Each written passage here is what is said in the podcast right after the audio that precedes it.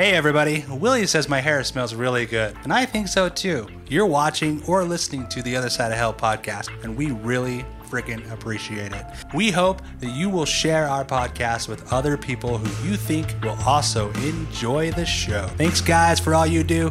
We at the Other Side of Hell podcast are not therapists, doctors, or counselors. We're just two guys who've been through hell and come out the other side. Please be aware, we may talk about drinking and drugging in detail. Anyone struggling with addiction may find this triggering. Our goal is to share our stories, explore our struggles, and connect with others through our experience. Remember, we are not alone. There is hope, and together we can get better.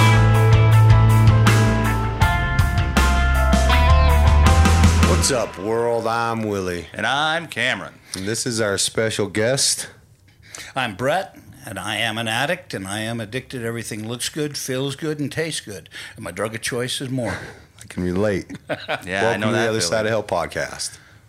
Welcome, welcome everybody. Yeah, How's it going, Willie? thank you. yeah, what's Yeah. going on, Uh, Willie? we're I, here. I've got this song in my head right now. Yeah, The, the Willie won't go song. It's because we sang it right before we started rolling. yeah. This is good to uh, to get back together. Yeah, You know, good to, another good, good here. good time. Look, This, this is Bret. Yeah. And we're glad to have you here, man. we It's been really a long are. time. Yeah. Yeah. Bret's very, very dear to me. Bret is my sponsor and a huge member of the recovery community in our area. Yeah. And that's why we want to have him here, right? I- I- it's it's it's important to to to give those people a voice. Those people that you know we're so big and, and that are pivotal in, in our lives and our Yeah. community. We, we need to have them on here. We need to talk to these people. Yeah. They're the ones with all the wisdom. Uh, yeah, unbelievable. I never thought that. Uh, I'm sure you guys didn't either. I thought uh, anything over six months was a bunch of crap. I yeah, You I've know? said it a bunch of times on this show. Yeah, Yeah. I always thought it was bull crap. Yeah. Absolutely. So, and it's possible. Can't stay sober for six months. Yeah. Yeah, I remember just my first my first meeting. Somebody was celebrating 20 years, and I was like, ah, yeah, right, Yeah. You're going to get loaded right after right, this, right? Yeah, like, why would you ever do that?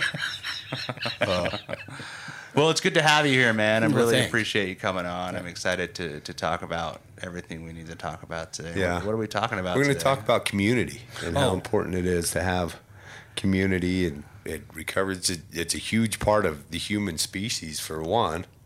You Yeah. know, it's a huge part of the recovery movement. It's a huge part of everything that we do. And, and Bret's been a part of our community, the, the, the community of recovery in our area for how long? How long have I been part of in sobriety? Yeah. My, my uh, sobriety birth date is April 23rd, 2002.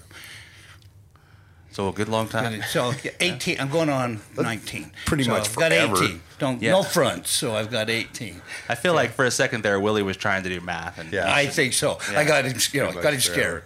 So, but uh, yeah, because the reason why I put it that way is I was part of the community of using, Right. And that was a whole heck of a, a community all in itself, man. And uh, it was part of who I thought I was. I love the way you said that. I can't imagine you anything but. And so I was really scared to come into sobriety, and. Uh, try to figure out how can you build a community when I don't know anybody. Yeah. Absolutely. feels that way early on too. You know, feel like it, it's unexpectedly. You, I didn't expect to have the amount of love and support that I did get getting sober. Absolutely. You know, I thought I was going to be alone. I was, thought I was going to have to figure this out alone, and that's just not the case. You know, it's really not.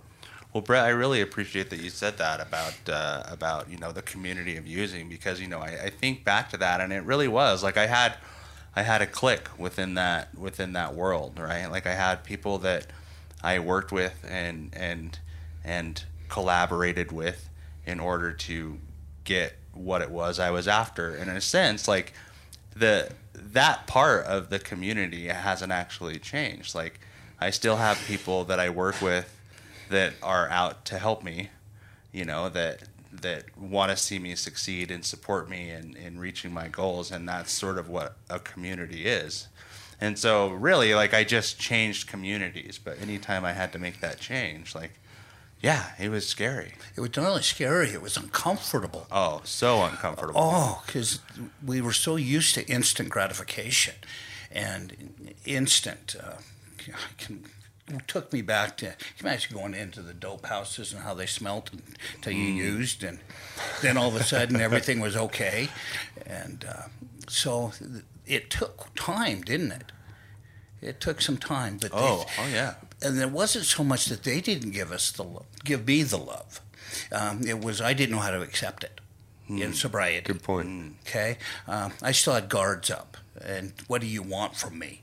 Right. Okay, Yeah. and so those thoughts kept. I had a shield up, a, a wall. Don't come too close because I've been hurt, Mm-hmm. and uh, I'm done being hurt. And I thought for sure you were going to take something from me. It's Right. been my whole life, per se. So, uh, and it's not that way. It's it. It isn't. They're they're not really looking for anything, but to show you that there's a possible way to to do this, and you can get clean and stay clean one day at a time for the rest of your life. Mm-hmm. So It's hard to do alone. uh, you can I I c- couldn't have done it alone. I, I couldn't have. I needed everybody in my life that, that helped me get through it because I, I can't figure this stuff out on my own. Like I've tried so many times to, to to create the right answer within myself, but didn't have the correct tools that came along with being around other people that work a program. You know? Well, you, you said it beautifully. Uh, how many times I said it was this was the last one, the last one. Every day. Yeah, Yeah. and and I couldn't. I remember using right up to the court steps before they put the handcuffs on me. yeah. Um, I couldn't quit. Mm-hmm. And people don't get that. They say, you know, Nancy Reagan, just say no. yeah, right. As we and people that uh, addicts that say that they lo- lose stuff. Can I just say I gave all mine away? Sure. Sure. Yeah. um, take ownership. Uh, yeah, Yeah. it's what I did. Oh, yeah. and I, it's relationships. It's everything. Um, it became the most important thing in my life. And somebody came in early on and told me that recovery had to be the most important thing in my life. And I thought, what are you kidding me? I got all these other problems. Yeah. Absolutely. Right. Yeah. And they said, no, you fix this, you fix it all. Yeah. Now, of course, that takes quite a while to get real with yourself. Mm-hmm. But uh, I'm so thankful for my scars. Absolutely. It makes me me who I am. Made me who I am today. Mm-hmm. And I'm pretty happy to be who I am. Yeah. You wear them well. Thank you. You wear your scars well. You know, one of the things one of the things that's so hard that that I remember was, you know, going off of what you were saying is is not knowing how to feel sober. You know, coming in from that that world of, of street life and drug use and alcoholism and violence and all those things, and and getting sober. Like I didn't realize that obsessing on on using while sober was normal, mm-hmm. right? Like like I thought, oh man, I'm thinking about using. Mm-hmm. I Yeah. must I must not be wanting. You know, Yeah. there's something wrong with me, Right. Yeah. And having other people around me in sobriety that had been through the the ringer. Uh, uh before me, that came before me, were able to say, "Well, yeah, you're an addict. Right. you're gonna you're gonna think about it." But it didn't click with me. No. Not Can I share a story with that? Yeah. Um, in one of my uh, groups, uh, I was in drug court, and one of my groups, uh, there was about 25 of us, and three of us, and we had to keep a ledger of what we did all day. And I was writing in that ledger all day long, that, and so was two others that we thought about using all day long. And f- finally, we went to the uh, therapist and we said, Hey, man, uh, how come we're the only ones uh, doing that and writing and thinking about using?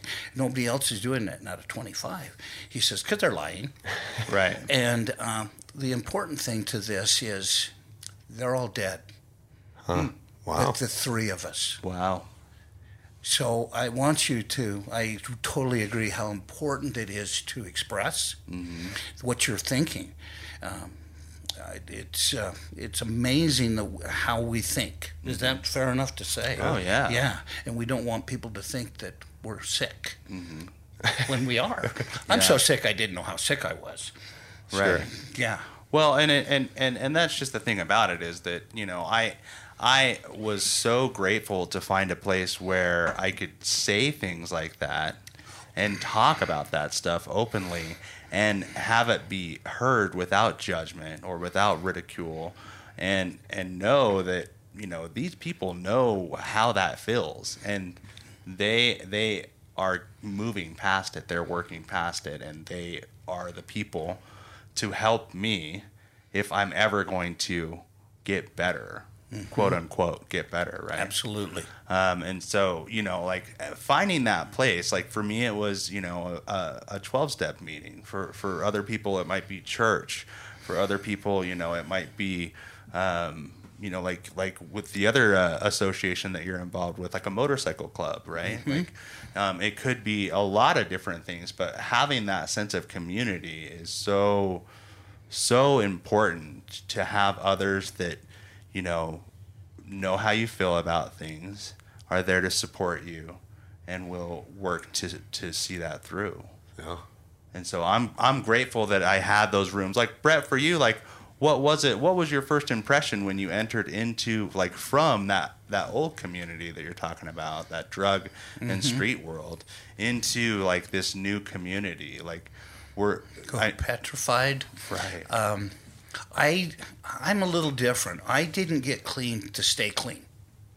I got clean to stay out of a federal penitentiary, to be real. And so my goal was to put a year together and then go out and use and die. Um, I, luckily, I had a support system that hung on to me. I'm going to go that way until it clicked, and then started to change from there. Um, but realistically, uh, I didn't do it to, to get clean. I just did it to stay out of trouble.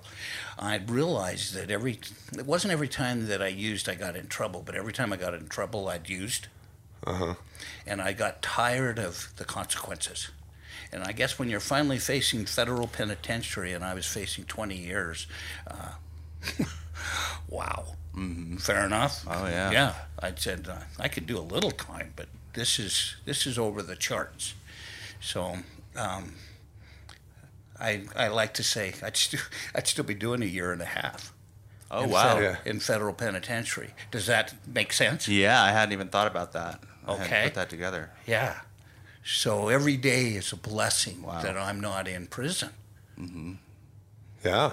So Yeah, it's it's been a it's been an awesome ride watching you because I, I remember you telling me, you know, when when we get together as with new guys, you know, I was the new guy with you at one time, and and I remember you you talking to me about how you could relate with the way that I felt and the things I was going through, and and I wouldn't have found that on my own. There's no way that I could have made this shit up, mm-hmm. you know. And, and there's another guy in the rooms that has been around forever, and he's like, you can't sell this shit no, you can't sell it to somebody. No. You know, it's it's something that happens organically, and if if I do the work, my life will change. absolutely. You know, and so like you're you you've done a ton of work. I mean, you've you've been to a lot of different places in your recovery. Well, ab- absolutely on every side. Um, I love what it says in the book. We can't transmit what we do not have. Right. Um, so uh, we can read bullshit.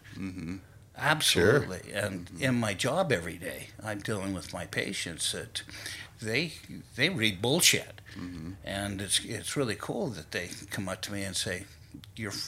You can tell that you live what you teach. Right. Well, and let's mention like Bret. What is it that you do for? Well, I am a, a teacher up to, uh, can I say where I work as well? Yeah. Okay. Up to uh, Ogden Regional ACT. And uh, I teach about drug and alcohol in all of our programs. And uh, so uh, that's what I love to do. Uh, I think we're all teachers. Fair enough, Sure. good or bad. And uh, I taught enough bad things in my life that uh, as we go through the program and realizing that the root of our problems is selfish and self centered, that uh, the way to get out of is to give. Um, I really have a problem with going to the rooms and people saying this is a selfish program. How do you get rid of selfishness and self centered if it's selfish? Mm-hmm. That doesn't make no sense to me. Fair enough. Fair enough. so anyway, getting back to that, what I do up there is uh, teach them what they're thinking is normal and kind of like we talked Right, about. right. The Wanting to use, wanting to run, not wanting to face things, um, coming to terms with really. Did you ever go back to the beginning and try to figure out if you really knew what a trigger or cravings was? Like the difference between the two? Yeah, when you were using. Oh yeah. Could you? See, I just used. Sure. So I never really knew what they really were. Now, if I ran out, then that I had a problem. That was a big issue. that was my problem was running out.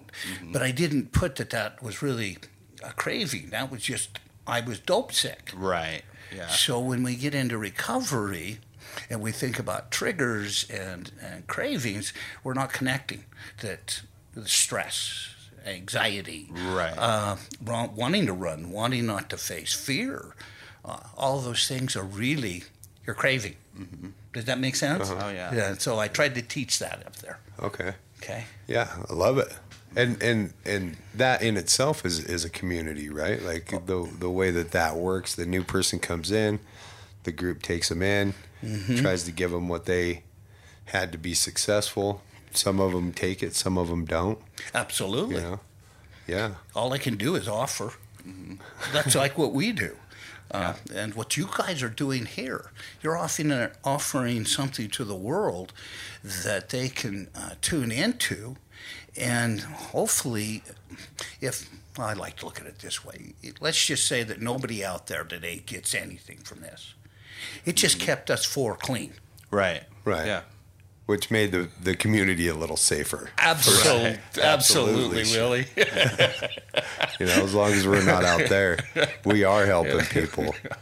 You know, Yeah, and I I definitely look at this what we do here that way. You know, I, I, I, I there's been many times where it's like, you know, I can I can get really wrapped up in in in wanting certain things to look a certain way with the podcast, and then you know it all comes back to like, you know, even if all it did was was free up my or or occupy my Sunday so that I wasn't thinking about drugs, alcohol, or in my case, food you know mm-hmm. like then then the time is not wasted right? Yeah. like it, it is still valuable to me. And it just so happens that we get enough positive feedback from our community to know that it is helping people you know? Absolutely. and so it's like okay well great like it, it sounds like a win-win to me like what more could i ask for you know and then i really have to sort of sit down and, and, and analyze like my intentions like what is it that i'm hoping to get out of it like i'm hoping to provide something good for the community and i think that we've done that here I think so too. Uh, and the way I said that, I just totally believe it's almost impossible. If we're getting out of self and um, getting in and living love, how can you not help somebody? Uh, it's kind of like walking down the hall when you're not having a good day and being grouchy, and everybody turns grouchy Right. walking down the hall. And then if you turn that around and you start smiling and saying hello to everybody, and you watch the reaction, that's what we're doing. That's the community, being a productive member of society. After, I don't know, my whole family just thought I would be dead on 25th Street. So this is all borrowed time to me. yeah, and what a great way to give it away. Yeah. You know, it being in a positive state of mind, working on yourself, working with others, trying to help them work on themselves. You know, one of the one of the reasons that we wanted you on the show is, is because you're also a sober rider. Yes. which uh, it is worldwide. Mm-hmm. And you know, I kind of wanted to talk a little bit about that. Um, Yeah. About what you know that is to you, what kind of community that's been for you. Um, maybe because you know I'm around sober riders. yeah, know, you but I- are. I, don't. I don't Right know now that- you are, Yeah, yeah. I don't know that. Um, I don't know that that the entire world knows even about sober riders. Yeah. Or that that can even be a thing. You know that that's kind of like when I think about a sober motorcycle club. It's almost like an oxymoron, right? Right. Like like there's a big stigma that goes along with with motorcycle clubs, and it reminds me of being a sober metalhead.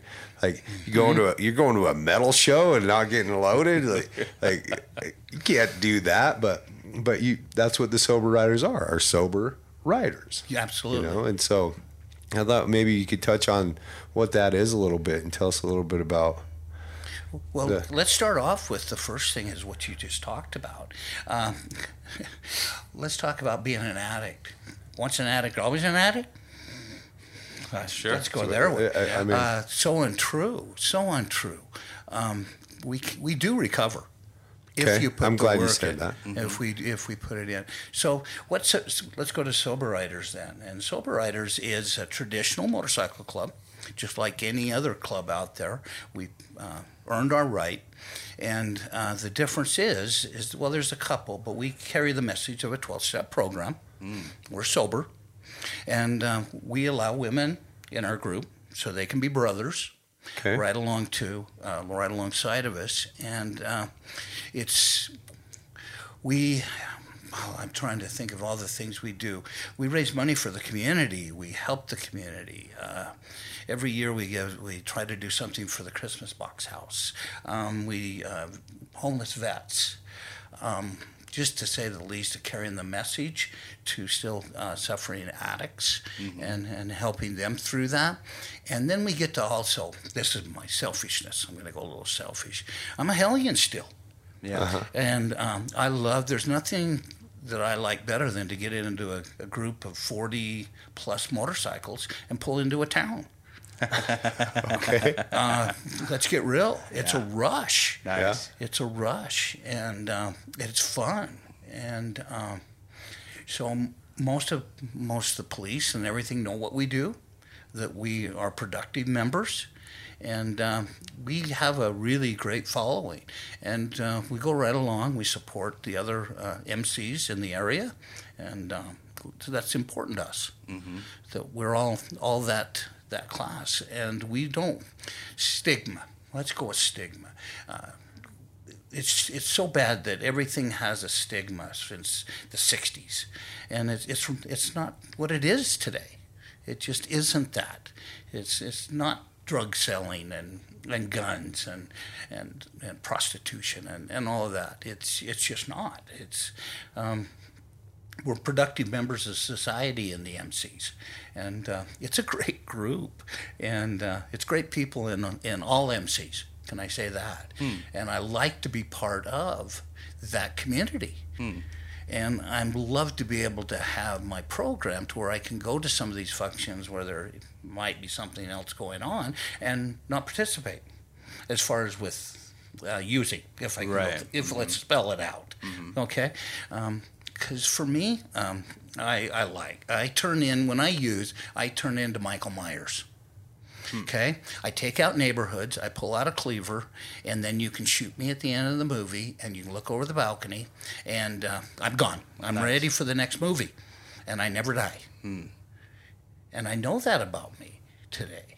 So uh, it's I think it's important to well, I'll say this too. There's nobody in this world that loves to get loaded more than me. I just don't know where it takes me. It takes everything that I have away, and I'm done giving mm-hmm. in that fashion. Now I'm going to give back to the community that I so freely took from. That's so great. Yeah, I love that. Mm-hmm. Okay. I love that. Did it kind of answer what we do Yeah. and have Yeah. nationals and, and we meet and we go to meetings and when meetings are around. Thank goodness there's still some coming back online. Mm-hmm. Well, and, and we have meetings in our area, which is Yeah, which is great. You know, absolutely. you can still go to a twelve step meeting. So Bret, I had I found myself with a question like because there is sort of a, a stigma around um, motorcycle clubs and maybe this assumption that you know they're all sons of anarchy sort of you know style renegade motorcycle clubs. Can you you mentioned that you know you might go to an event with the motorcycle club community. So it sounds like the motorcycle club community is a community in and of itself, meaning that you know the Hell's Angels aren't fighting the Dagos or or whatever you know stigma I might have. But what you're saying is that all the communities work together. Is that is that fair to say? Do they they collaborate on events and Let's we yeah we get together. Uh, let's say that uh, in my most part and what I really believe, we have respect, and we we earn respect. Uh, it's given if you earn it, and if you don't, you don't. So, um, if that makes sense. Sure. And so uh, we live in a great, great area uh, that we pay uh, respect to each other and uh, gives us the right to carry that uh, patch on the back. Um, to wear our colors, to we call them colors, Right. the patch, and so um, it makes it uh, well, what a what a cool thing to be able to do that, and uh, uh, so yes, in fact, we were just at a couple of events not too long ago, um, and so it's uh, it's taken a lot of work to get where we are today. Sure. if that makes Yeah. As like a legitimate club. Mm-hmm. yeah, you have to. Uh, it you just can't decide to get up one day and make yourself a motorcycle club Right. and do it. That's not how it works. There's there's protocol that you need to do, and thank goodness for uh, our, our president, uh, which is Pooh Bear, that uh, went all out and he uh, he took over. uh, If I remember right now, I don't hold me to this, but I think it was seven to nine years to uh, to get to where he could become a club. So um, yeah, it's it's not freely given. So um, we wear it with real pride, and so does so does all the clubs. Yeah. they wear it with with with dignity. Nice. Is is there like a like a national registry for like clubs or world like is it government recognized or or is it like No, they don't like n- us. nothing like that? Okay. Yeah, I don't I mean I don't know, but um, you know one of the things that I will say is is that every every time I've ever seen a sober rider get a coin there's a crowd of sober riders Right. at the meeting to celebrate that person getting a coin. Absolutely, we're brothers. That'd be like you're, you're my brother, right? Right. Okay. So, um, but if I'm in a pack, okay, you don't walk around to the sober riders and call everybody brothers. You're not a brother. Does that make some sense? We are. Mm-hmm. So when we, like, if you're a prospect and you're going through the process of becoming or wanting to become, excuse me, and it's it's a period of time to see if you fit, we fit, if it's a good match. Sure. And then once you do put, we decide that it's time to put that patch on you. I think is a good way to put that. Then you become a brother. And brothers stick up for brothers. We might fight, we might yell, but brothers are always there, no matter what. Right. So does that make some sense? So if, if it's your birthday, we're going to show up in, in force to celebrate that. Yeah, cuz you love each other. Absolutely. Lots of love. Uh huh. I like Yeah. that. Yeah, it sounds great. It's like a, it's like a click within a click, which is so great. And I think that's you know one of the the things that I like about just just the recovery community. And I never like obviously before I got sober, like I never knew that there was this whole other world out there, right? Like this this community of people that have really gone through shit and come out on the other side of hell. I mean, you know, this is why this is why we have the name of the podcast, what we do, and why we have the people on that we do, because we're we're we're a broken people that have put ourselves back together, you know, and, and we continue to to work on the cracks and the pieces and the bits and, and and all this. And I love hearing that there's a community within the community, right? Like, and we have that here as well. Like, there's there's um, you know people that are the the war podcast or the war people you know like they're sort of their own little community within the recovery community. And then there's fit to recover which is sort of their own little community within the recovery community. And then there's the other side of hell community. And then there's you know uh, sober riders obviously. My sober compass. yeah, my sober compass or our people, and then we have the whole online community, Like- like, the Instagram community, and there's there's a Twitter community. Like there's there's all these communities within the community that are all basically people that are working to, on themselves and that are more than happy to support and help a struggling newcomer in any Right. way that they can. Yeah, absolutely. I love the way you just put that. The newcomer. Right. Absolutely. You know, uh, abs- they we might be the only Uh, Can we go with the only big book they'll ever see? Sure. Yeah. I heard. Sure. I, I was reminded of that. I heard that in a meeting a little while ago, and I was I was reminded of that saying. And the, and the saying is, and just make it clear for our audience, like mm-hmm. what that means, like that that we as individuals might be the only copy of a big book that that somebody sees. Meaning that it's important that we carry the AA message as it is outlined in that big book, so that those people know that this is what you find when you come here. Absolutely. Mm-hmm. And so You're the example. yeah, exactly. It's it's great. It's it's a great reminder for me. I, I gotta hear that sometimes. You know, like mm-hmm. man, I I'm, I'm walking around. I better be just Yeah. you know good. Be the guy hanging out the window, flipping everybody off, being a fucking grouch. Like, oh yeah, look, getting sober looks so much fun. Look at Cameron over there, miserable. Yeah. Well, I I'm not miserable today. No, you're not. And it's You're a great example of, of recovery. you But know, I and love appreciate it. what you just said because that does happen sometimes. Sure. Yeah, And so, uh, with the root of our problem being selfish and self centered, we're going to have those days. The cool thing about our program is that we can restart the day. And if we take an inventory and we know that where we're going down what path, that is what's been taught to us. The girl, I love what I heard the other day. The, the glass, I, we always talk about the glass half empty or half full. Bull crap. Let's just fill it up. Nice. Yeah. yeah. It's always full. Mm-hmm. Let's just cut through the shit, man. Let's just fill that fucker up. There's plenty out there. plenty out there to do it with. Yeah. Why not? man? Right. Why not?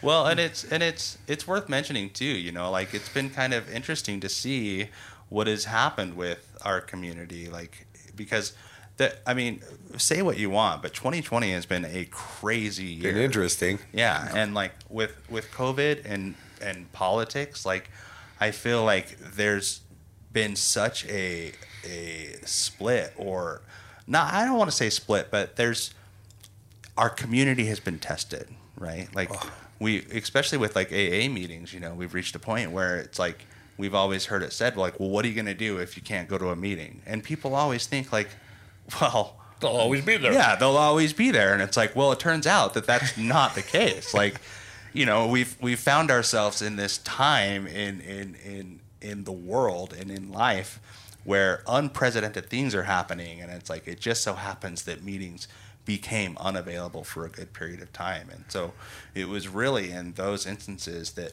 we had to sort of adapt and say, okay, well, what am I going to do for my recovery now? Like some people moved to online and went the internet route. Some people were making more phone calls than they normally make, you know, and and really touching base with people that way. And it's like, well, good. It's good that we still have something, right? Like meetings aren't the only thing out there. We have to we have to reach out and connect with those other people in our community one way or another because in my experience like if i'm not doing that i'm moving backwards and mm-hmm. anytime i'm moving backwards it's closer to a drink it's closer to a drug it's closer to a binge it's closer to any sort of negative behavior that's just going to compound and snowball and roll me off a fucking cliff Absolutely. that's what happens every time That's the definition of relapse, regression. Mm-hmm. So the end Yeah. result is picking up. So we, there's many excuses why we get to the very end. But yeah, can you even imagine? I'm I'm throwing this out there. I was tough enough to get clean in the first place. Um, but can you imagine today? Yeah I can't imagine any time. Uh, yeah. Like it was I- hard back then, and it's hard now. It'll be Yeah. hard in the future. So, you know, hopefully with with people like you and Cameron, you know, the, this community, as as we adapt and learn and and stay sober through this stuff, as the as the newcomers come in, they're coming into a successful community of people in recovery. Yeah, but let's talk about that just for a minute, if I may. Um, did you have a cell phone when you came into sobriety? I didn't have anything. Okay. So how are you going to go online? Yeah, I don't know. So where are you going to go? yeah Yeah, good point. Okay. No meetings. We didn't have them for a while. Okay. And you want to be clean. Mm-hmm. And you don't have shit. yeah And where are you going to go? Who are you going to talk to? Even central office was closed. It was. yeah And if you don't know about central office, then what? Yeah. So um, hopefully we can get word of mouth from this to the streets that they can talk about it on the streets. Um, and there are meetings now. But uh, yeah, crazy. And, and our disease is isolation, right? Mm-hmm. Oh, we, yeah. we, we started with being social. We did it to be social. right. right? Yeah. Yeah. And and so, because that's what we're talking about, community. So we did it to be part of a community, Right. and then slowly but surely, it what it did for us quit working, Right. and then took that every type of social away. Oh, and so now we got a government, and well, whether it's real political or whatever, it's real enough that the sickness is Mm-hmm. that they're promoting isolation, which is the root of our disease. Right. Yeah. We see that. Yeah. So, uh, whoa. Um, with my patients, I'm sitting back and a lot of empathy, a lot of empathy. Sure. Uh, I'm sitting back and saying, anything I can do uh, to, to keep you motivated and show you the right people. I give out numbers. And I know you do that here. Yeah, oh, yeah. almost, almost every time that I've watched one of your uh, podcasts, uh, you're, you're giving some number out, mm-hmm. and so hopefully they can get those Some resource, yeah. Yeah. And the cool thing is, is I, I think the library's still open. Um, yeah, I think some are. Yeah. Okay. Yeah, they're, and, they're and there's computers there, Yeah. correct? Well, yeah. I mean, we were talking about that before before we started shooting. Like uh, the pro proactivity Uh-huh. is is the Is the key. Is the key. So Uh. let's yeah, let's talk about that because it's true. You want it, where are you going to go? And you start figuring it out. Hopefully, I mean, Yeah. the disease is so elusive and powerful right. that um, it ta- it takes it takes such a crazy string of events to get us prepared and, and able to to be like I mean just to touch on just briefly I mean what was it six six law enforcement agencies that came and arrested you the last time you got arrested something Yeah. like that like, I had like a, that's the, a the divine intervention of the FBI strike force, North Ogden City, Ogden City, and the dog pound. Yeah. So I mean, it, it, it takes what it takes, and hopefully, hopefully, because we we have we've had stories on here where people were getting sober for the first time during COVID. Right. But it took like what you were saying. So what what do the people do? And and I don't I don't have an answer for the you know the people living on the streets that don't have a cell phone or anything. I I feel like the recovery movement now is big enough that. Uh, people kind of know where to go or where to start asking questions or things like that. Um, and and the beautiful thing is like to touch on what you were talking about with those communities inside the communities is that there is a small community for every person within sobriety. You know, mm-hmm. I know from every every motorcycle rider that I've ever met that is dedicated is fucking dedicated to riding a motorcycle. Like mm-hmm. like that is that that's their one thing, right? Like, and and so to find a club that that fits within mm-hmm. your love for riding a motorcycle, your desire to stay sober, your willingness to repay back your your past debts to the community and be of service, that's a, that's an entire package, like like designed for success for a guy like you. Yeah.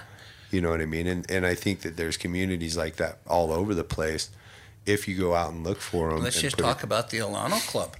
Okay. Yeah. Yeah. What is the what is the Alano Club for anybody that doesn't know? Yeah, it's in in every major city throughout. The- Let's go. I don't know about the world, but I think it is. But let's just say the United States. Every major city has one, and it's anybody that has an addiction problem can go and get answers. Mm-hmm. And and I don't know about today getting a cup of coffee or anything, but I know somebody's there that will take you to get one. Still, yeah. Okay, and what a great place that if you're in that situation we talked about, most everybody knows where one of those are. Mm-hmm. And um, and it is a community inside the community of communities. Right. Okay, it's been around, founded for for a very long time. Yeah, I used to love the Alano Club because I could go. I didn't have shit, and there was always somebody there I could bum a smoke from, and they would talk to me. I could usually get a free cup of coffee, and then go to a noon meeting where they had donuts, and somebody else would give me a smoke. Isn't that cool? Yeah, mm-hmm. Yeah. yeah, and they didn't give a fuck. They they were glad I was like they were looking for somebody to give this message to. Yeah. Yeah, Love. yeah, mm-hmm. and you were there to take. and I was there to fucking take, and they See? gave. Yeah. you know but and, and it's funny because you know in my selfishness like you were talking about i was i was going there to steal something you know some sort of peace like because donuts are so peaceful you know i could go there and steal it but you can't steal something that's freely given mm. right like this is your gift you can feel like you stole it all you want but this is me giving it to you Yeah, absolutely. You ever been to a meeting? Can I go this way? You ever been to a meeting that says if you can't afford a big book, we'll give you one? Yeah, yeah. And then have you ever been to one that says if you can't afford to give a dollar, take one? yeah Yeah, I've never heard that. Haven't you? no, I have. uh-uh. I have. If yeah, Interesting. absolutely. So that's just physical shit. Man. Yeah. It's free. Right. Yeah. It's absolutely free.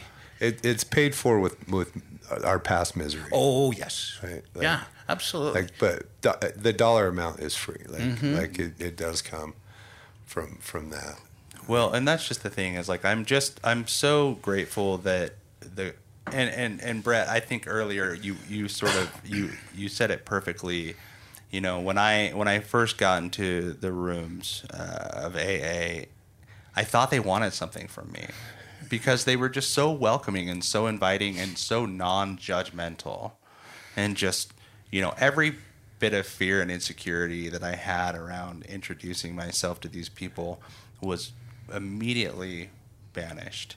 And and I'm so grateful that they were you know as loving and and as willing to to take me in as they were. But I was certain that there was an ulterior motive because that was my MO like mm-hmm. I always had an ulterior motive. Yeah. like when I was dealing with anybody or interacting with anybody it was like what can I get from you? If if the answer was nothing then leave me alone. Yeah. Mm-hmm. You know? And so like to find myself in that world and and that was something i had to process through and get over was like oh my gosh i think these people actually are just genuine yeah. like how about that for a change Yeah. you know and and just sort of the mind job that was coming to that conclusion with with that place and i'm just so i'm just so grateful for it you know today to, to have it around me and to to see these people and and i don't know what i would do without it Absolutely. probably drinking drug Well, absolutely. Right. What is? I, can I say it this way? Some I spent most of my time trying to figure out why I kept relapsing, and my sponsor said, "How come you're spending all this time on that?" I said, "Well, if I f- could figure out why I keep relapsing, I won't relapse." He said, "Wow, really?" I said, "Yeah." He said, "Well, let me just ask you a real simple question. What does a drug addict do? Use?" That was pretty simple, right? Right. He says, What does somebody in recovery do? I don't know. And he said, That's why you keep relapsing. you you Did he see gi- how you did laugh? He give you a pen and a piece of paper. Hey, here, Go to work. Go to work. Yeah, you work recovery. Right. Genius. And what I like, and we don't talk about this, I don't believe enough. See, I don't have to work it today. I live it. Mm-hmm. It is the way my life is. Mm-hmm. You say that to me all the time. It's just life. Yeah. It's it, it's now what what it is. Oh, I just got goosebumps just saying it. Nice. Beautiful. Yeah. So so unbelievable. Mm-hmm.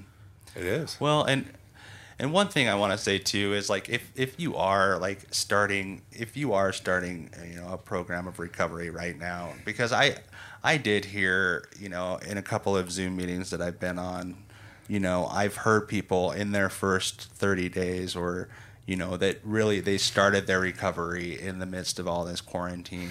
And and the thing the thing that I need to remember is because I do have that level of empathy where I'm like damn like I can't imagine like what it was like. But I sort of have that with anybody right now right? Like I can't imagine what it was like to to sober up because that's that's maybe how far removed I am from it now that I forget that it was hard no matter what. And it's like Willie was saying like whether whether I was quarantined or whether meetings were available or whether they weren't or whatever the case was, it was hard. And and somebody that's getting sober now, their recovery isn't going to look like mine did. Whether whether COVID was here or not, like the bottom line is somebody that's sobering up right now, most likely their recovery is not going to look like mine did because it's all different, mm-hmm. right? Like it's all different. Like I had to relapse for eight or 12 or however many times. And some people don't relapse at all. And some people don't even go to treatment. And some people, you know, like get sober through this or that. And so it's like it, there's all these different ways of getting sober. Like the important part is that, you know, when when you're trying to do it, just know that you don't have to do it alone. I, oh, what, what a beautiful message. Mm-hmm. Yeah, you said that very well. Mm-hmm. Yeah, because that's I mean, that's the biggest thing for me was to realize that man, like it turns out that there's a whole world of people that know how how this feels, you know, and that and that want to help me. Because I would look in those meetings, man, and I would see like the faces of people, and I would be like shocked. I'd be like, "That dude doesn't look like uh, an alcoholic. It looks like an athlete. That guy looks like a banker. Like You that know- guy looks like an athlete. You know what I mean? Like Absolutely. That very, you know, everybody knew when I was using as an addict, right? yeah, I can walk down the street or meet people all day long. They have no clue I am. Right. right. That's a gift. Yeah, Yeah. That's a gift. Yeah. When the only are way that they would know is if I choose to tell them. yeah. Mm-hmm. So, Yeah. I can identify with Isn't that that. crazy? yeah. You know, change change happens so so huge for us, you know, and I think I think this is a perfect time to segue into our war story because, you know, Patrick is is our story and, and he was kind enough to give us his story and tell us a little bit about what happened to him and and how how it changed, you know, and I, I met Patrick through another community of mine, you Right. know, another another uh, it's a workout community, but uh, within that community, most of the people in it are in sobriety, Which is yeah, which is which amazing, turned yeah. out pretty neat. You know, so many people are using fitness as as a means to stay sober today, and and and things like that. But I mean, what'd you what'd you think? Like, Oh, it was, it was great, man. Like I, I really, I mean, his story was crazy. You know. Yeah. Like, I mean, it. fast. I, I feel like they're all crazy, but like. As he was telling his story, I felt like I was sort of just on a ride. Like, holy shit! Like, wow, okay, all right. Yeah. And then, oh wow, okay, all right. Like, just you know, like the it just sort of kept rolling, and, and man, he lived fast and hard. you yeah, know? you, you relate with any of that? Oh, yeah, I told my story. What, what can we say? Uh, Yeah. Every every inch of it. Uh, the thing I like about this, what his story, he talked about how this disease will throw control at you, and where he would pull it back in, rein it in, and then it would raise its head again. Yeah. And uh, where he was at in life would send him into another whirlwind. yeah, And uh, boy, did I relate to that. Uh, and putting something in front of recovery, we talked about that Right. earlier. Like when he puts his wife and says, "Okay, I will if you do," type thing. So he put his wife in front of it, and and how that ended. Yeah. And and I related to that. Uh, I did that to try to save a marriage. That Sure. lasted two year or two months. So yeah. Oh, Yeah, it seems like there's it seems like there's never success in active addiction No. except for the success of destroying ourselves and so you know with with with that with with th- this is such a such a wonderful thing that we're doing here I feel so great and mm-hmm. and I'm grateful to be able to share this story so without further ado here is Patrick's story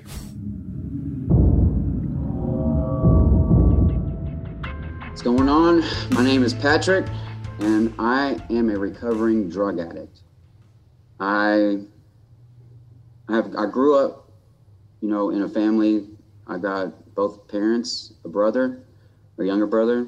We lived a normal, I guess you'd say, life uh, for a middle class, lower to middle class family. Um, grew up playing sports my whole life. Um, very family oriented and i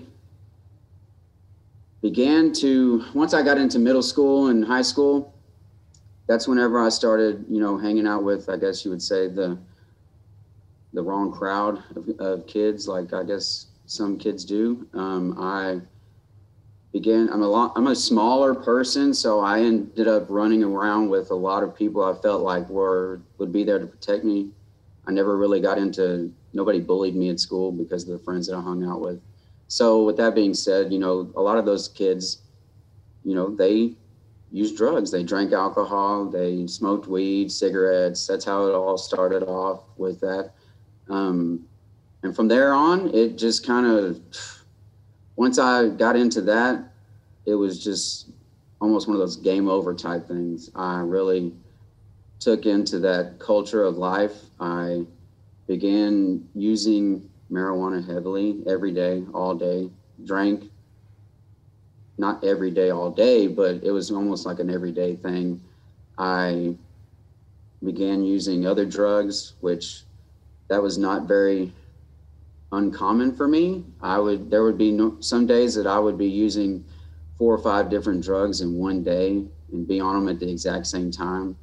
You know, no drug was off limits. Well, I say that.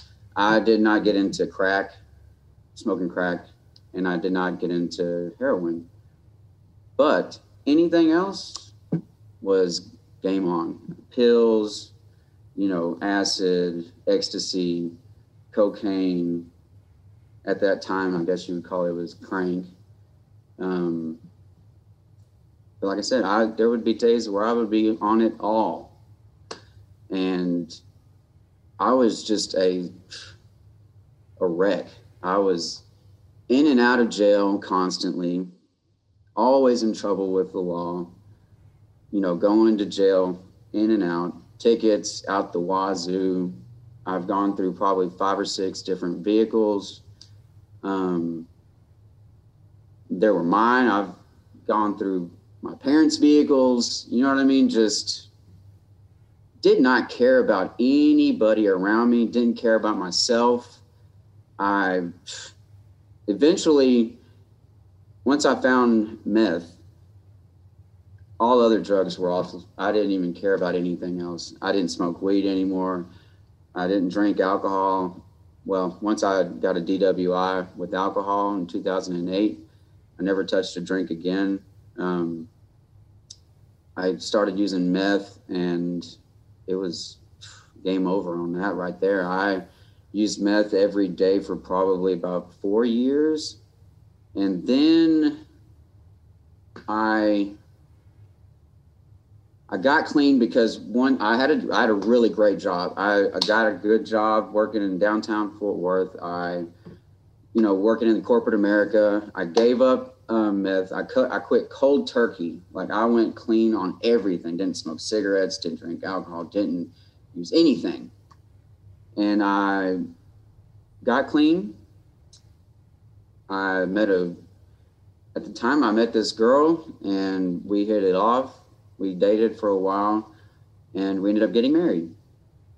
And, you know, during our marriage, we, we were married for two years and that's how long our marriage lasted because during our marriage, you know, I got back into smoking weed again and um, I would sit there and tell war stories you know, about my drug use that I used to do. Well, I mentioned meth, you know, that I used to do that and how much I loved it. You know, I mean, that's my drug of choice. I'll say that to this day. I loved it. I still do. I, I mean, if I did it right now, it would be balls to the wall till I would probably be dead. Um, but she heard my war stories on that, and she talked, or we I guess you would say, argued back and forth about trying it, you know. And I told her, no, this is going to mess our marriage up. You know, it's going to ruin us. Well, that didn't compute in her head, you know. We ended up getting it. And I told her, I said, okay, are you ready for this ride? Because, you know, this is going to be the most craziest ride you've ever been on. Um, we're going to end up doing it every day, all day. You know what I mean? And sure enough, we did that and it was that was the end for me i was clean for five years up until then. And then once we started using, like I said, it was every day. I got it. I had a cousin that sold it, so I got it for next to nothing. So it wasn't really like it was eating out of my money pocket. I had a great paying job. You know, money wasn't an issue. And before you knew it, our marriage was over. You know what I mean? She couldn't handle it at all. I mean, she went off the deep end, whatnot, and she just left me flat out. She left me in the apartment by myself with everything in the house, and I was devastated. So that enhanced, I use that as my permission statement right there. Hey, woe is me. That's the cla- that's the classic addict addict's permission statement. Woe is me, poor me. And I went crazy after that.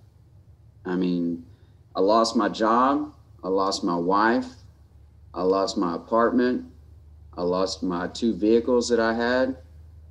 I ended up moving back in with my parents. Um, because they were present during all of that. You know, they saw me just go, just spiral down. Um, but they wanted to help, which what most parents they want to help their kids in any way they can. So, in true addict form, I took full advantage of that.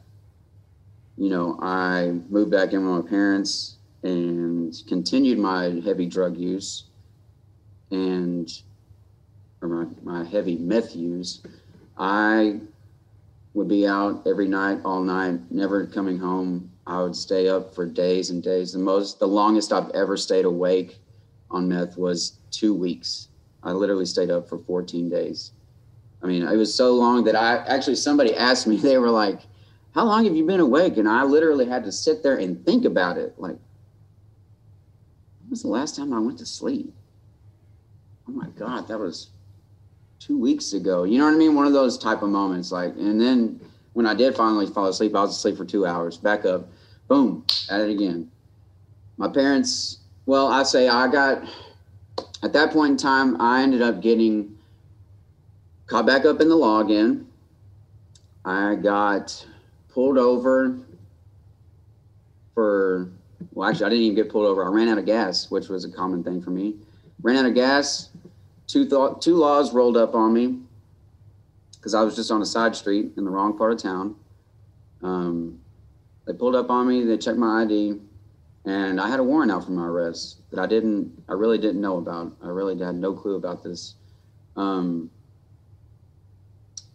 they put me in handcuffs, and at the time, I had just left another friend of mine, friend of mine's house, who had given me some heroin to give to somebody else.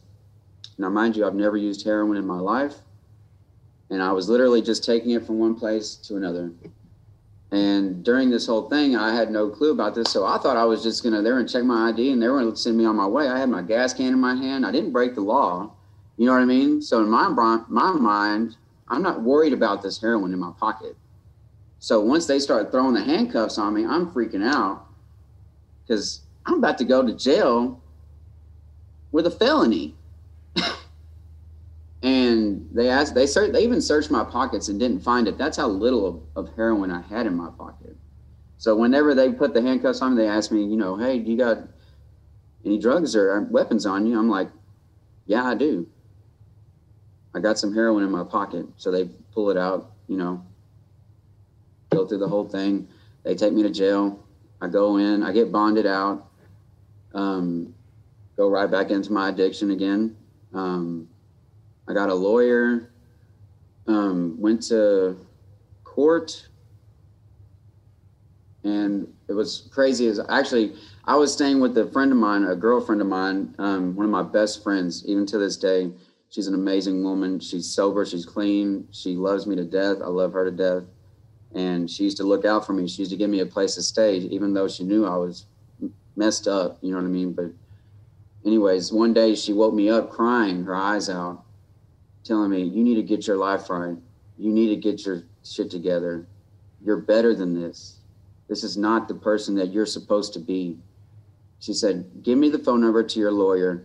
I'm going to get you this program that she was she had gotten locked up for and it changed her life this uh, program is a, it's called safe p it's a substance abuse felony prison facility so it's a therapeutic community in a prison system um, she called my lawyer asked him about it he said no problem i can i can 95% get him in, in that program so i was on board with it you know whatever I show up to the courthouse with every intention of turning myself in. Mind you, before I went into the courthouse, okay, I had, I guess you would say, graduated to using being an IV user. So I was using meth, you know, shooting up meth. I literally shot up at, right before I walked into the courthouse. I had all my dope in my hand. I was like, all right, this is the last one. Boom, did it in the restroom of a Subway sandwich station, or you know, in a Subway sandwich shop, right across the street from the courthouse. Went inside, high as a kite. Talked to my lawyer. My parents were there, and uh, he was like, "All right, I'm gonna go in here. It's gonna go down today." I'm like, "All right." As soon as he walked in that door to go to the talk to the judge, boom, I bolted. Just like a true, you know, scared, whatever you want to call it, childish, selfish little boy would do. Afraid to face up to his mistakes that he's made. Took off.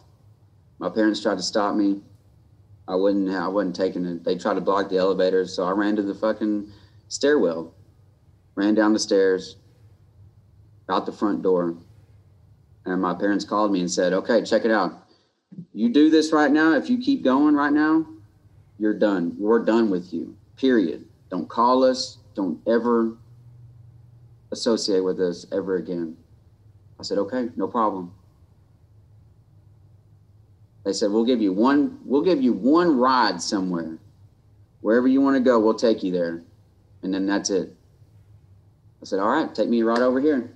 They took me there, dropped me off, and I was on my own, literally. I was homeless, no car, no job, no nothing. So now I'm on the run. You know what I mean? Like, it's just, I'm to go until they catch me type thing. So I um, did that for a while. I did, I think I did it for about seven months and this girl I was messing around with, you know, she, uh, we both used heavily. Um, we were in a hotel room, and it was at that point right there in my drug use, getting high wasn't fun. You know what I mean? It was literally just a, I was just beat. You know what I mean? I was tired from running, constantly on the move with nowhere to go. You know what I mean? In and out of hotels, sleeping on the curb. I mean, I was literally like sleeping outside if I was sleeping. You know, it was more like passing out on the corner, um, sleeping in the rain, the cold, whatever. I mean, I had places I could go to for a few days, but that was about it, you know, and it was just on the move constantly. So one day, me and my, I guess you'd call her my girlfriend at the time, you know, we were in a hotel room. Um, we always fought whenever we were high. I mean, like literally just in each other's face. One of those love hate relationships where, like, you know, I hate you. And then we end up walking away from each other and phone call back, you know, oh, I love you, come back, you know, blah, blah, blah. Pathetic. but, you know, that's just how it was. Um, so, we get in a fight. I end up leaving the hotel room, and it's the next day, so we're like checking out, you know, type of time. You know what I mean? It's already checkout time. We're fighting, so I'm like, all right, see ya. I take off walking one way. She takes off walking another way. I call my mom up. I'm like, I'm done. You know what I mean? Like I'm done. So she comes, and when she shows up, I do that typical. I guess you could say bitch shit. You know what I mean? I, mean, I she shows up and I was like, I just need some money. It's like, damn, I just made my mom drive 30 minutes away from where she was at just to come give me like $20. You know what I mean? Just, I was a pretty crappy son. I didn't care about my parents' feelings. I didn't care about anybody's feelings. I just wanted what I wanted. It was all about me, my own selfishness. And, you know, she was pissed off. She gave me the money and said, Don't ever call me again. She drives off. My girlfriend walks up out of nowhere. So now she's, oh yeah, by the way, she's pregnant, my girl. She's pregnant. And at the time, I didn't know if it was mine or not because we were so off and on. You know what I mean? To where it was like, I told her, I was like, I don't think that kid's mine. You know what I mean? Because at the time that she got pregnant, yada, yada, yada, whatever, you know. But anyway, she's pregnant. It's middle of December. It's cold outside. We go in to this convenience store, get some cigarettes. We're sitting on the side of the building smoking a cigarette, and I have my face or the back, my back to the street. We're trying to figure out where to go. And all of a sudden, I turn around and there's a cop standing there just looking at us. And um, you know, this is my this is where it all changes. My whole life changes right here. I sit there and I look at her and I tell her, this is it. So, cop takes me to jail. You know, I tell her, hey, find your way around life now because I'm gone. Not getting out anytime soon. So I go to jail. You know what I mean? I do the whole SAFP program. It's a year long, technically. I was in there nine months, got out. Took the whole program seriously because I wanted to actually change my life. I was done being that loser that everybody saw. I wanted to be a success story. You know, I wanted that for myself first and foremost. And then I wanted to make my family proud again.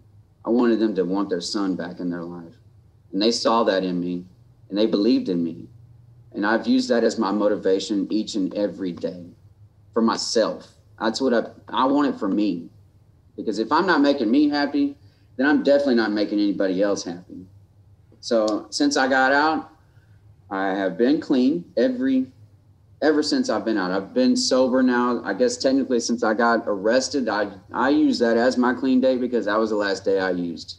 Some people don't like using their prison time as their clean day, but hey, that's my day. That was December 16th, 2016. And I've been sober ever since. I've never even thought about using since then. I use all of my past as my motivation each and every day. I'm one phone call away from going back to my old lifestyle. It's that easy. Boom. I could go right back to it right now. But you know what? That's not me. I'm not going back to it. I'm using this as my motivation in life right now. I want to be that success story. And I know each and everybody out there can be that success story. It's all about how bad you want it. You know, if it's not for you, then you ain't going to do it you got to want to be sober to do it. And I want to be sober. Another tool that I'm using for my fitness right now, I mean, for my. For my recovery is fitness. I've got on this fitness, um, I guess you'd say, uh, addiction. it's one that is benefiting me tremendously, especially since uh, COVID has hit. I've actually gotten to know myself a lot more and I love it. It is my new thing in life. I, I've gotten so much out of it. My health is in great shape. I'm in great shape right now. I eat better. I take full care of my body. And I love that because I used to destroy my body. Now I love it and I want it to be the best body that I can have for my success in life. I do burpees every day I do a hundred of them every day, at least a hundred. I've even got a challenge going on Sunday, and we're doing 300 burpees, Navy SEALs. And if you don't know what those are, I highly suggest you look them up.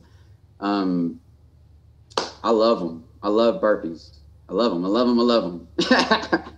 so, with that being said, you know, that's my whole story. Um, if y'all want to get in touch with me, you can find me on Instagram. My username is Patrick Swayze, but it's Patrick S W A Y Z 817. Feel free to hit me up. We can talk recovery. We can talk burpees. If you want to join in on a burpee session, man, hit me up because I will shoot you a Zoom link and I I hold burpee sessions every day. And just so you know, it's 5:15 Central Time every day. Feel free to ho- holler at me, man. I love it. And we talk trust me, you will not be disappointed in the burpee session. It's not just about the workout, it's what goes on afterwards. And trust me, you'll love it. Um, so, yeah, hit me up on Instagram. That's what I got. Thank y'all. Perfect. Yeah, that was awesome. Yeah. that was great. Yeah, you have to want it. I, I, I agree. I want it. Yeah, so I want it. Yeah. I want it too. Yeah, it took a long time I to want get there. what I have. Pat Patrick's is uh, savage. Like if you ever get a chance, go via Zoom on Mighty Networks and get on a burpee session. If you want a challenge, uh, he was there for that thousand burpees that I did. Yeah. And that's kind of. But I mean, what a story! What a, what a what an amazing transformation that happens on this side of the table, man. I think you just nailed it. Yeah, Yeah, Yeah, it's great. take care of the monster. Yeah. Uh-huh. God, I can relate with him so much. Like, fuck my parents, you know? Like, I took such advantage of my folks so over and over and over My over whole and family. over again. Yeah. Especially my mom. You know, my mom was just.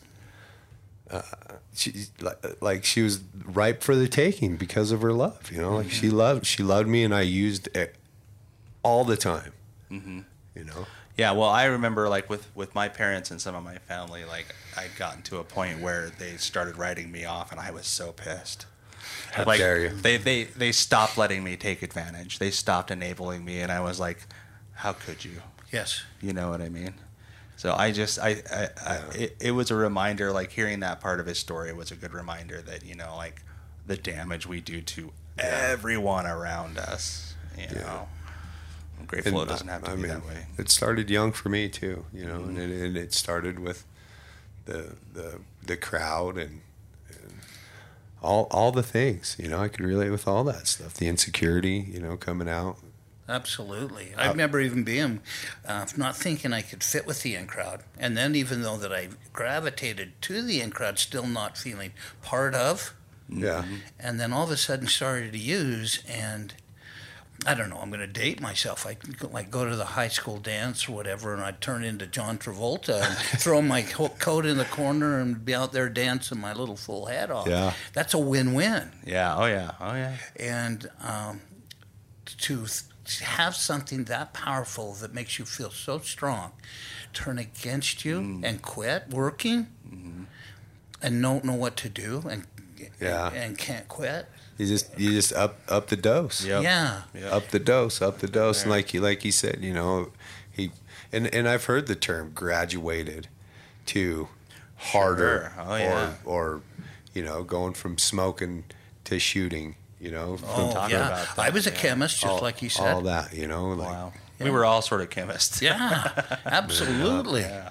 and you know finding those dysfunctional relationships that that just seem to fit our disease so Mm-hmm. well i could relate with that you know just you know and then ending up on Yeah. on the fucking gutter Dude, Yeah. what I what I really what I really appreciated about his story, and it just reminds me of like the insanity of the disease, is like having that conversation with his wife. Like, you know, Yeah. he, he he he shared all the war stories about what it was like, and and and and she was, you know, her curiosity got the better of her, or or I don't want to put the blame on her, but just to say, you know, they found themselves in a position where they were about to use together, and he's like just so you know, this is what you can expect.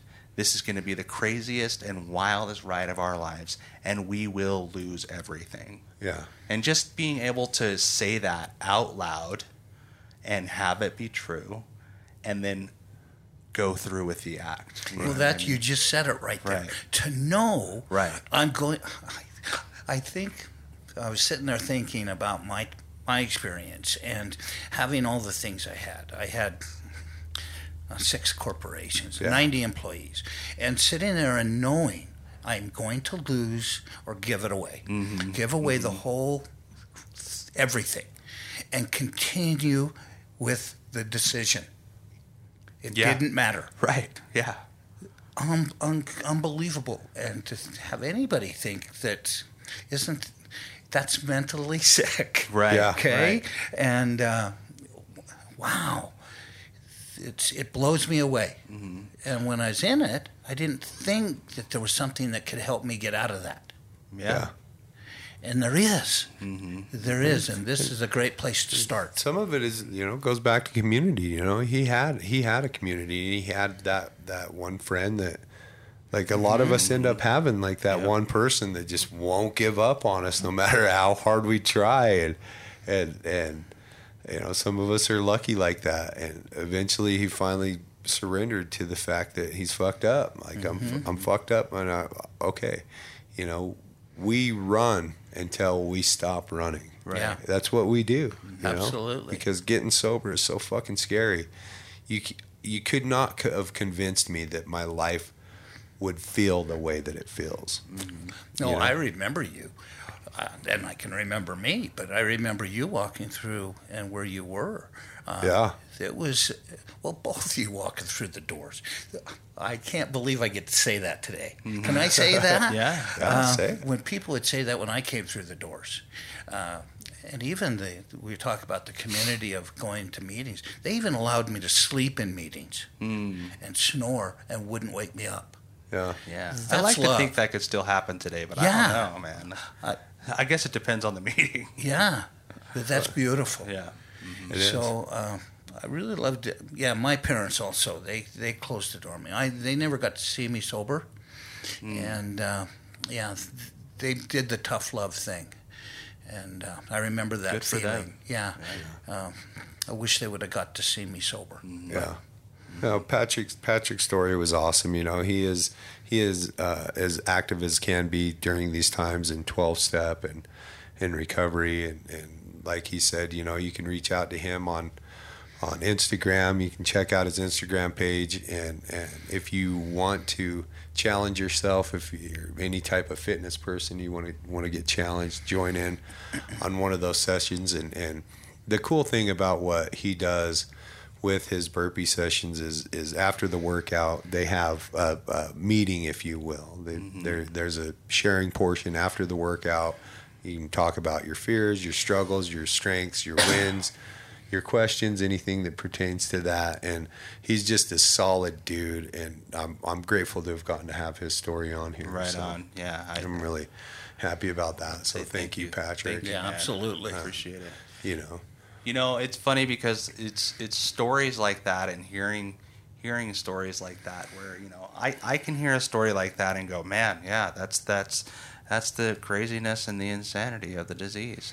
And and I feel like it's stories like that where where what we just talked about, where he he actively made the decision to pull the trigger anyways, like despite knowing what it was gonna do and, and where it was gonna take him it's it's stories like that that people that are on the outside of this community just don't understand. You know, they just don't get it. Like, why would you do that? Yeah. Why would you do that? And people like, I'm so grateful that I have a group of people that are like, that's what we do. That's it's what we do. Yeah, exactly. So, yeah, I appreciate it. Uh, such a such a great reminder, as they all are. yeah. Absolutely.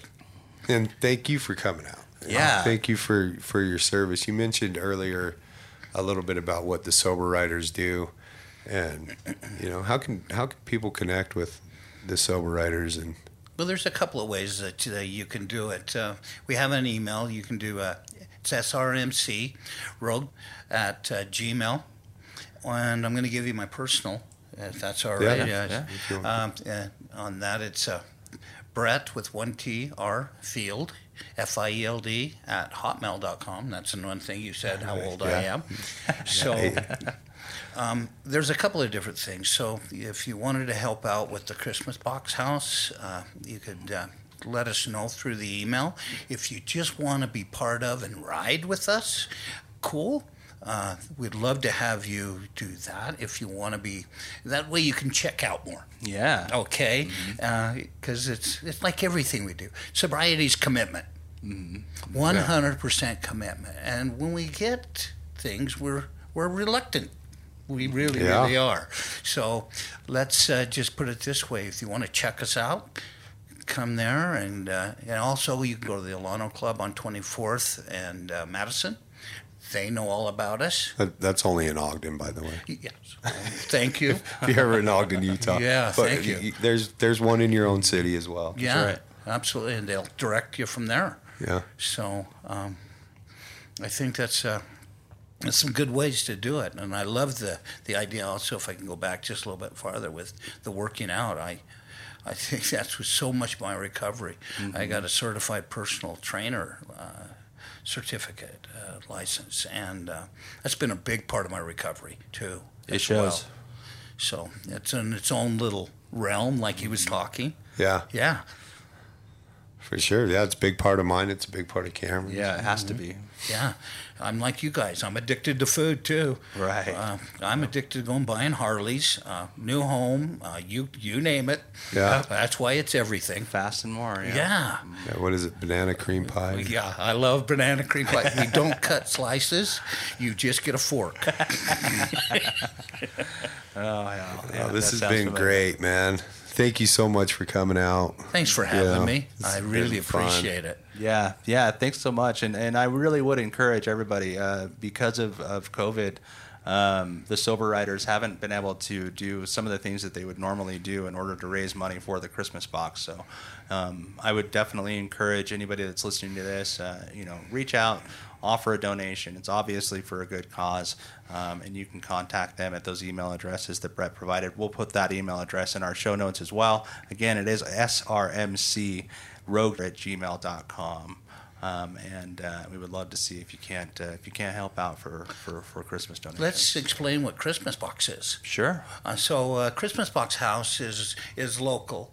Um, there was a gentleman that started it, but it, what they do is uh, they take children, they usually um, from addiction, and put them in a safe home until they could get placed or to, to figure out what needs to have happen. So it's a way that we get to pay back to the community and those types of things. Why their parents are getting help. Yeah. Okay, and so uh, very vital. There's they're up and down the Wasatch Front in Utah. I'm sure there's something similar in your town. Um, Yeah. but, okay, so Awesome. along the Wasatch Front in Utah. Perfect. Yeah. Thank you for that. I really appreciate that. Yeah. And I, that's show. A, that's a that's a wrap. I That's a would good say. you show. know, I if- think. Yeah. Thank you. Love to Yeah, have. Glad to Bret. come back one time. It's so great. Okay. Yeah, we've got to have you come back more often. So great Okay. to have you here. Appreciate it. yeah. And so with that, Yeah. With that, guys, I will say you are worth the work. Yeah, absolutely. So do the work. and we'll see you on the other th- uh, other side. Why don't you say that again? Yeah. We will see you on the other side. Perfect.